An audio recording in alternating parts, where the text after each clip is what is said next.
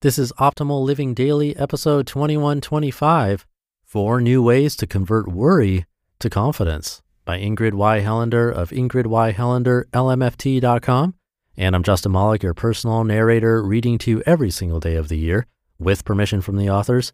It's kind of like an audiobook, but kind of not. If you're new here, just keep listening to find out what it's like. So, with that, let's get right to it as we optimize your life. Four New Ways to Convert Worry to Confidence by Ingrid Y. Helander of Ingrid Y. Helander, LMFT.com. Using internal family systems or IFS therapy concepts, you can actually change the way you react to the parts of your personality that work like a little internal family inside you. Along with care for your physical body and your nervous system, parts of your personality need loving care and attention to maintain your sense of calm and connectedness. Here are a few examples of how people often react to worried parts that only make things worse. The moment Kendra feels a sense of worry, she reminds herself what a worried, anxious wreck she is. Essentially, she fully embodies the worry, forgetting about any other feelings or perspectives she has. James, who experienced a significant trauma in high school, has learned to press away or ignore the worry, feeling and acting agitated but refusing to deal with parts of him that feel triggered and painful. A very organized person herself, when Betty senses more worry in her own system, she scans her environment looking for other people or projects to manage. Her teenage children know when mom has that look and stay away.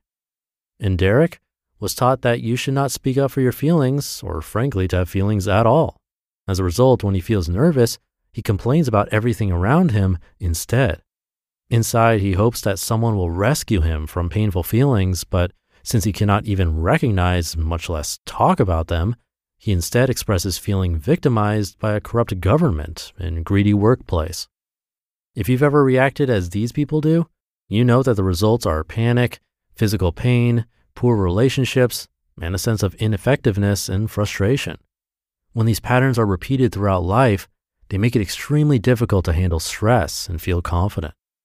IFS is a lifesaver here. IFS provides a true and effective way to view parts of our personalities and to help them. From the IFS perspective, your personality is made up of many parts, subpersonalities, that have developed roles and interactions inside you as you have grown and developed. Parts are natural and normal. They're not bad. Parts always want good things for you, but they can take on extreme roles which become burdens for them. Parts may or may not have a gender, and it may or may not be the same as yours.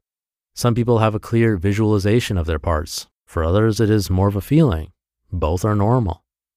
You also have a self, a core or guiding leadership that, when it is differentiated from your parts, is your true nature without issues, burdens, or agendas.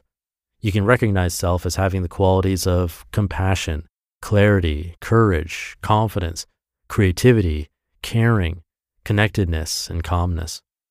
Your internal system is in balance when yourself is in leadership and your parts have access to this leadership. While there is no substitute for a trusted IFS therapist, you can begin to understand your relationship to your parts and use these tools along with good physical and nerve care as you create a foundation of inner trust. Here are four new ways to access your calm, confident self. Promote healthy, integrated emotions. Number one, remember that your emotions are not all of you. When you have a strong feeling like worry, first breathe and notice where you feel it in or around your body or mind. This can be difficult at first, but there has to be some sensation that indicates worry for you. As you feel this body sensation, let yourself feel it as just one part of you. It is not all of you, and you are not worry. You have worry or a worried feeling in part of you. Number two, offer compassion to all of yourself, even parts that make mistakes due to worry. As you feel your worried parts, ask yourself, how do I feel toward this part of myself? Often the answer is clear I do not like this part of me at all. If that's true for you, simply acknowledge that one part of you feels worry and another part doesn't like that. Makes sense, right? If you agree with the part that dislikes worry, breathe and feel that part of your body or mind and let it know that you agree. Worry can feel very uncomfortable and frustrating. Number three, learn how to love yourself, even your worry.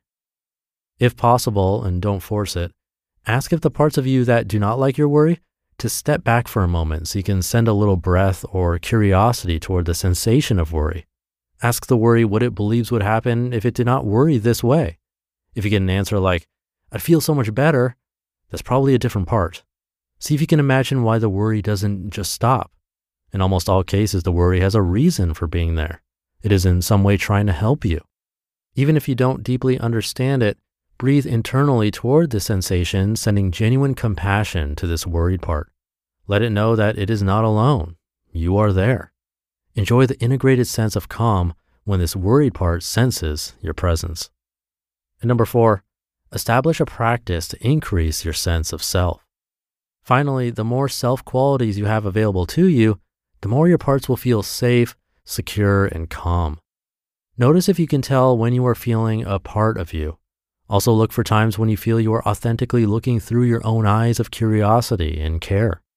See if you can genuinely get more curious and compassionate with your parts.